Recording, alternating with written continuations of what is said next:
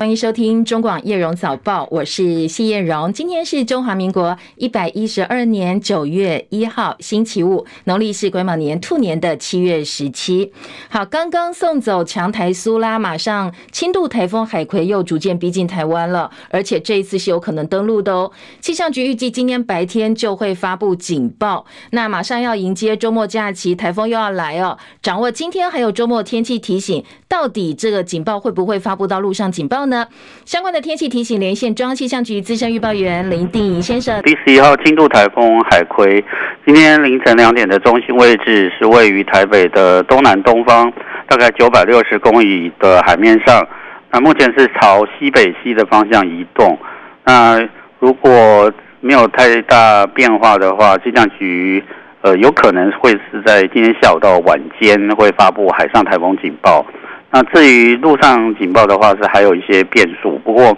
明天清晨到上午之间，呃，也是有可能不排除会发布陆上台风警报。那预估这个呃海葵台风在明天下半天到周日是影响台湾最明显的时候。那另外一个苏拉台风已经于今天凌晨两点减弱为中度台风，它的重心是位于鹅銮鼻的西方四百一十公里的海面上。那逐渐会远离台湾，不过，呃，今天由于受到它外围水汽的影响，还是有一些下雨的情形，尤其是在 新竹以南的地区，呃，那午后降雨的这个情形会比较明显一些。那晚上之后呢，北部还有东半部随着呃海葵台风逐渐的接近，呃，这个雨雨势也会逐渐的越晚越明显。那温度预测方面，今天各地的高温普遍都在三十到三十四度之间。那此外，就是今天金门以及马祖都会有比较强的阵风。那明天晚上开始，随着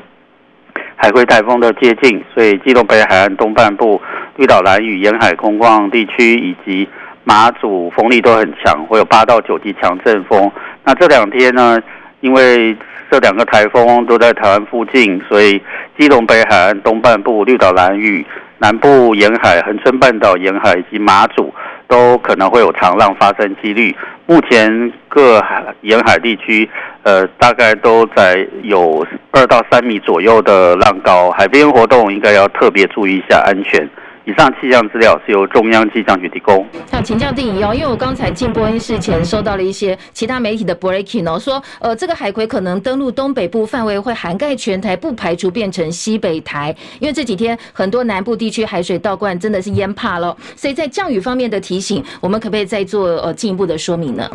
呃，降雨的话，以目前来看的话，这个台风是往西北西，呃。呃，目前的路径是往宜兰的方向，不过未来还是有一些变数。以目前的路径来看的话，就是影响比较大的地方，降雨大概在北部还有东半部地区，雨势会比较明显一些。嗯，大概会下多久？呃，大概。周六下半天到周日这两天是影响最严重的时候。OK，好，谢谢第一提醒，提供给大家做参考。好，这一波要换到我们北部、东北部喽，所以特别注意哦。目前观察可能主要影响的是北部跟宜花，要做好防台准备。那周末如果有安排相关活动的话，看是现在先做一些调整哦。除了可能会发布警报之外呢，今天海葵台风的强度可能会转为中台。发布警报时间呢，下午到晚间是海上警报，明天清晨到明天上半天可能发布陆上，不知道哦，因为还有变数，但是要做好准备，它的路径还可能再做调整。而明后两天是台风对台湾影响最明显的时候，受到外围环流影响，全台六县市会有大雨发生，也提醒大家特别注意。今天是立法院新会期的第一天也是预算会期，那另外呢，在刚刚升格为农业部的农委会，现在又传出鸡蛋专案可能有一些质疑哦。相关内容锁定中广新闻网叶荣早报，掌握今天其他国际焦点之前呢，我们先来关心哦。因为呃，天气对于今天的部分地区的积淹水来讲，可能很多民众现在听到就怕了。因为昨天迄今再度淹水，而且涨潮海水倒灌运河，台南安平路昨天淹水像小河一样。昨天全球很多地方民众争睹超级蓝月，这是全年最接近地球的满月，也是本年度最大满月。美国的《纽约时报》更很浪漫的说，昨天的月亮是夜空当中的宝石，不知道大家有没有看到呢？大台北地区昨天因为天气不是很好的关系，所以很多地方抬头根本看不到月亮。而在南台湾高雄受到苏拉台风，还有这一次超级蓝月加上大潮影响，很多人是没有心情看月亮，因为旗津区连续三天出现海水倒灌。高雄气象站昨天说，高雄连日高潮形成的暴潮达到一点三七公尺，已经是二十年来新高。昨天在旗津渡轮站附近，最高积淹水大概有十公分。临近爱河幸福川的高雄三民市场，一大早水就淹到小腿肚。当地有一个三民区凤南里的里长王进禄，他说自己从小到大在这个市场生活了七十多年，从来没有遇过海水倒灌进市场的状况，有过半数摊商完全没有办法做生意。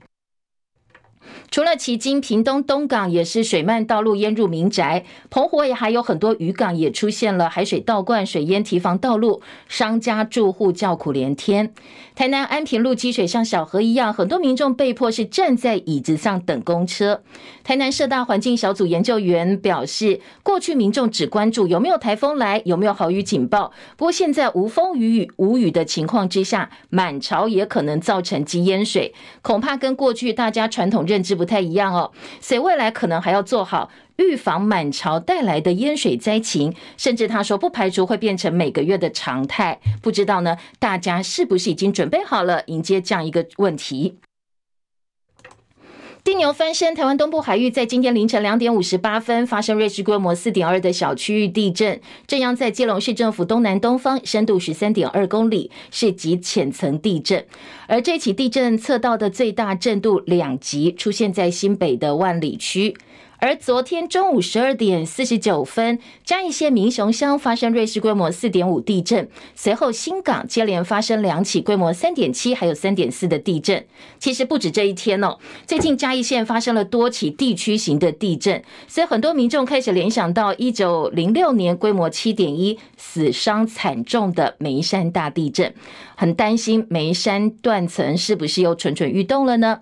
气象局地震测报中心科长邱俊达表示，其实误差性蛮大，但是呢，大家可以当做一个预测。台大地质系教授陈文山老师说，当然也有学者认为它的周期大概是一百多年，所以上一次算一算一九零六年，现在周期也到了。从资料上来讲，现在恐怕没有办法做任何的结论跟推测，因为资料并不是这么的完整。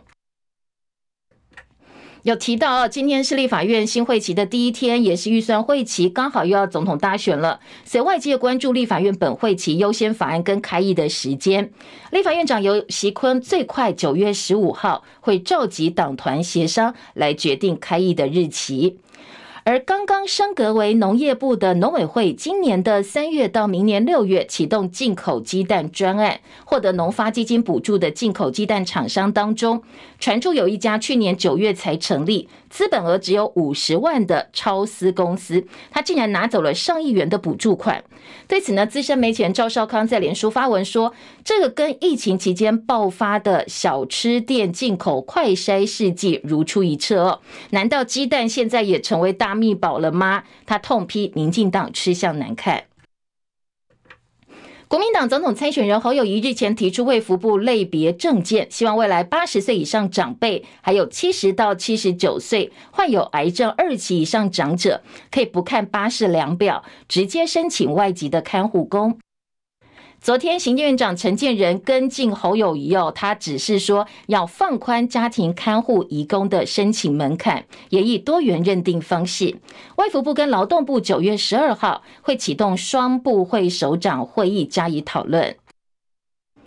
国军陆军传出有二十多个人在营内打群架，素有军魂部队之称的陆军呃，这个嘉义十军团二五七旅在礼拜二二十九号早上对军事训练役男进行三千公尺徒手跑步检测的时候，其中有两个连的役男彼此看不惯彼此的作为，跑步之后竟然互相开枪，后来呢还落人来帮忙哦。接着呢有二十多个军事训练役男涉嫌打群架。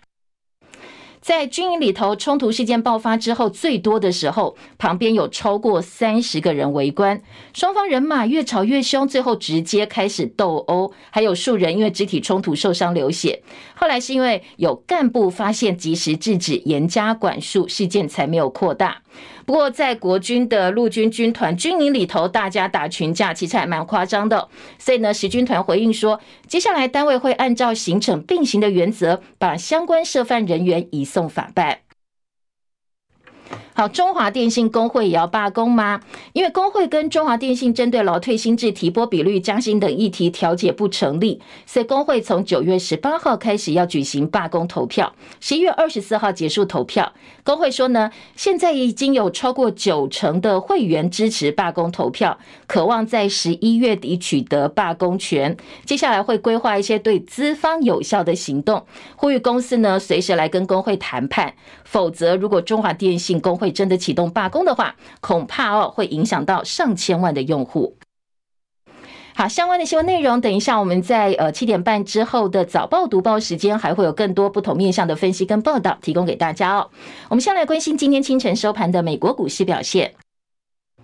在交易人消化最新的通膨数据，同时等候美国政府就业报告出炉之际，华尔街股市主要指数今天走势分歧。就业数据是影响未来升息决定相当重要的关键。美股清晨收盘，道琼跌一百六十八点，三万四千七百二十一点；标准普尔五百指数跌七点，四千五百零七点。科技股为主，纳斯达克指数涨十五点，一万四千零三十四点；费城半导体涨二十七点，三千六百七十点。台积电 ADR 今天跌了一点二三，跌幅百分之一点三，九十三点五五美金。而深夜收盘的欧洲股市，因为欧盟统计局公布，欧元区八月的通通膨年增率持平在百分之五点三。虽然说食品跟酒品价格增幅放缓，但是呢，被能源价格的降幅缩小给抵消了。所以欧洲股市主要指数随后大部分都是收跌的。伦敦股市今天跌三十四点，七千四百三十九点。法兰克福指数涨五十五点，一万五千九百四十七点；巴黎 CAC 四十指数跌四十七点，七千三百一十六点。昨天台北股市因为指数编纂公司 MSCI 名胜的季度调整结果，在昨天的盘后生效。台北股市因为台积电尾盘调节 AI 股又熄火，所以收盘的时候跌八十五点三一点，收在一万六千六百三十四点五一点，回测月线一万六千六百零七点的支撑。三大法人当中，外资卖超台股五十六点二八亿元。而台币汇率则是持续狭幅震荡，昨天小幅升值了零点二分，收在三十一点八五四兑换一美元，总成交量合计十三点一一五亿美金。八月下来哦，台币呢一共加起来贬值了四点二四角，月线连五黑。油价部分，国际油价今天劲扬，因为市场预期石油输出国家组织跟结盟油国 OPEC Plus 今年底会继续减产。纽约商品交易所西德州中级原油十月交割价上涨两美元，来到每桶八十三点六三美元。伦敦北海布伦特原油十月交割价涨了一美元，每桶八十六点八六美元。好，再来就是今天外电相当关注的这起火警哦，在南非约翰尼斯堡中心有一栋被改造为非正式住宅。五层楼的建筑物发生大火，目前外电观察至少有七十四人死亡，五十多人受伤。南非总统拉马福沙表示，这场致命火警为南非敲响了警钟。而这场大火呢，在死者当中还有十二名孩童，也是全球近年来死亡人数最多的火警之一。戚海伦的报道。南非约翰尼斯堡这栋被无家可归者占据的五层建筑发生火灾，七十四名死者当中有十二名儿童，另外还有数十人受伤。南非总统拉马佛沙在火灾现场的记者会上说，需要调查这起悲剧，并且吸取教训，以防止未来再次发生悲剧。根据报道，火灾发生在当地凌晨，当时建物内很多人在睡觉。拉马佛沙说：“这为我们敲响了警钟，让我们开始解决内城区的住房问题。”他表。表示这座建筑曾经是受虐妇女和儿童的住所，但是租约到期之后就被占据了。而火灾发生地区周遭有许多房屋，也被视为不适合居住。这些被业主或者是市政府废弃的老街区挤满了家庭，他们常常向经营这些街区的犯罪集团支付租金。英国广播公司 BBC 报道，使用这些建物的包括了一些没有证件的移民，其中大多来自其他非洲国家。建物缺乏自来水、厕所。还有合法的电力供应。南非面临长期住房短缺的问题，在约翰尼斯堡估计有一万五千人无家可归。记者戚海伦报道。法新社的报道说，这起事件是近年全球死亡人数最多的火警之一，而当地官员则表示，在建筑物的一道安全门前面发现了相当多的遗体哦，所以研判可能是这个门开不起来，所以民众最后无法逃生。中国大陆最近出版二零二三年版的标准地图，因为新版地图当中不但划进了台湾跟钓鱼台，就连中印边境的争端区域，还有马来西亚部分专属经济海域，通通被划进为中国的领土哦，中国的国土，引起周边国家强烈抗议。继印度、马来西亚、菲律宾、印尼之后，越南外交部也重批中国大陆，基于九段线的相关主权跟海洋主张毫无价值。坚决反对中国的相关主张。中国大陆跟马来西亚、菲律宾、越南、汶莱等国其实一直针对南海主权都是有摩擦的，因为呢，他们宣称几乎拥有整个南海主权，让邻国无法接受。好，北京这次把喜马拉雅山脉大片的土地也纳入中国的疆域，印度说他们是拥有主权的，所以呢，印度外交部也提出强烈抗议。好，相关的争议呢，可能也影响到 G20 高峰会了。北京二零二三年版标准地图把存在领土争议的很多地方哦，通通纳入中国大陆疆域。印度声称拥有喜马拉雅山脉大片土地的主权，所以对于大陆的外交部提出强烈抗议。二十国集团聚天庭峰会九号到十号会在印度首都新德里举行。有名欧洲联盟高阶官员说，中国国家主席习近平预料应该是不会出席在印度举行的高峰会，而是由中国国务院总理李强带他出席。俄罗斯总统普亭也已经告诉主办方说，他没有办法亲自出席了。另外，针对先前共军核潜舰在台海、黄海发生意外的传言，中国的国防部昨天呢也首度做出了回应，强调相关的消息纯属谣言，希望外界不要被带风向。非洲国家加蓬这个星期发生了军事政变，非洲联盟和平与安全理事会今天正式宣布，已经把加蓬立刻停权，一直到该国恢复宪政秩序为止。而美洲跟亚洲盟国日益顾忌中国大陆在太平洋地区扩权之际，来自美国、印尼跟其他五国的部队，从昨天起哦，在印尼东爪哇展开为期两周，要确保亚太地区稳定的超级加鲁达之盾年度的联合军演。而中国也宣布会在九月上旬在泰国湾跟泰国举行海军联合演习，澳日新英法也都派员参加相关的演习活动。七十七岁的美国前总统川普被控带头共谋犯罪，要推翻他二零二零在乔治亚州败选的结果。不过他坚持要拒绝认罪。目前，川普正在争取共和党提名，角逐明年的总统大选，而且他的声势是遥遥领先的。法新社说，川普被控敲诈、勒索等十三项重罪。根据法庭文件显示，他提出的是无罪抗辩，而且放弃九月六号出庭接受传讯。他上周到监狱投案，成为第一位拍摄犯罪档案大头照的美国前总统。不过，当天很快就以二十万美金（大概台币六百三十七万多）交保获释。亿万富豪川普今年四月以来四度被起诉之后，他同时应付出庭，而且要力拼争取回国白宫。未来一年，对于川普身上发生的故事，势必要大家都觉得会非常非常的戏剧化。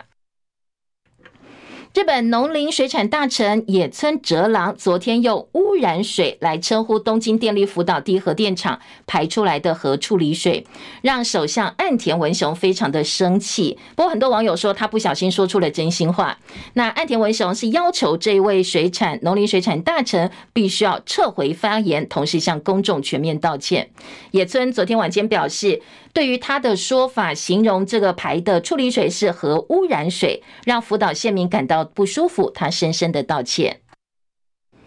好，另外在其他的外电焦点呢，要特别注意的是，呃，AI 话题火爆，拥有 AI 域名的加勒比海小岛安吉拉的商机抢抢棍，它会在加勒比海以珊瑚礁跟白色的沙滩闻名。当有公司要购买或续约使用点 AI 顶这个。呃，顶级的域名的时候，就必须要花付钱给安吉拉这个地方。所以过去一年用 AI 来注册域名数翻倍成长，估计它光是今年哦，就会因为有人需要注册这个 AI 的域名呢，带来三千万美金的注册费收入。所以这个意外之财让好多人非常的羡慕。日本很有名的平交道之一——灌篮高手平交道，因为动漫迷常年不断造访拍照，所以对当地居民的生活带来相当大的影响。所以呢，这个呃，该地区曾经禁止游客在马路上拍照，之后假日甚至派保全。昨天甚至宣布，不止假日，平常也要派保全在现场驻守，预防影响到民众的生活。台北市长蒋万安八月二十九号率团出访中国大陆上海，参加二零二三双城论坛。昨天晚间回到台湾了，结束为期三天的上海出访行程。他回来之后啊，对于此行的成果，他也做出了说明。希望能够持续在市政上面彼此的交流，相互借鉴学习。这一次的双城论坛更重要，希望传达的意义是希望能够透过两座城市对话。沟通，务实的面对很多市政问题，而促进更多实质的合作，而能够符合民众的期待，都是希望两岸能够和平、稳定、繁荣。好，媒体赶快追问说：“那你这一趟行程，你自己给自己打几分呢？没有跟国台办主任宋涛见面，有没有觉得有点可惜哦？”讲完都没有回复，不但强调谢谢大家，快步离开了，因为台风马上要来了。他说呢，他今天会坐镇在呃台北市的应变中心，来帮忙民众哦度过这一次台风。而总统府发言人昨天晚上说，美国联邦众议院军事委员会副主席魏特曼率团抵达台湾，要展开三天的访问行程。总统蔡文表达诚挚欢迎，今天上午会在总统府接见访。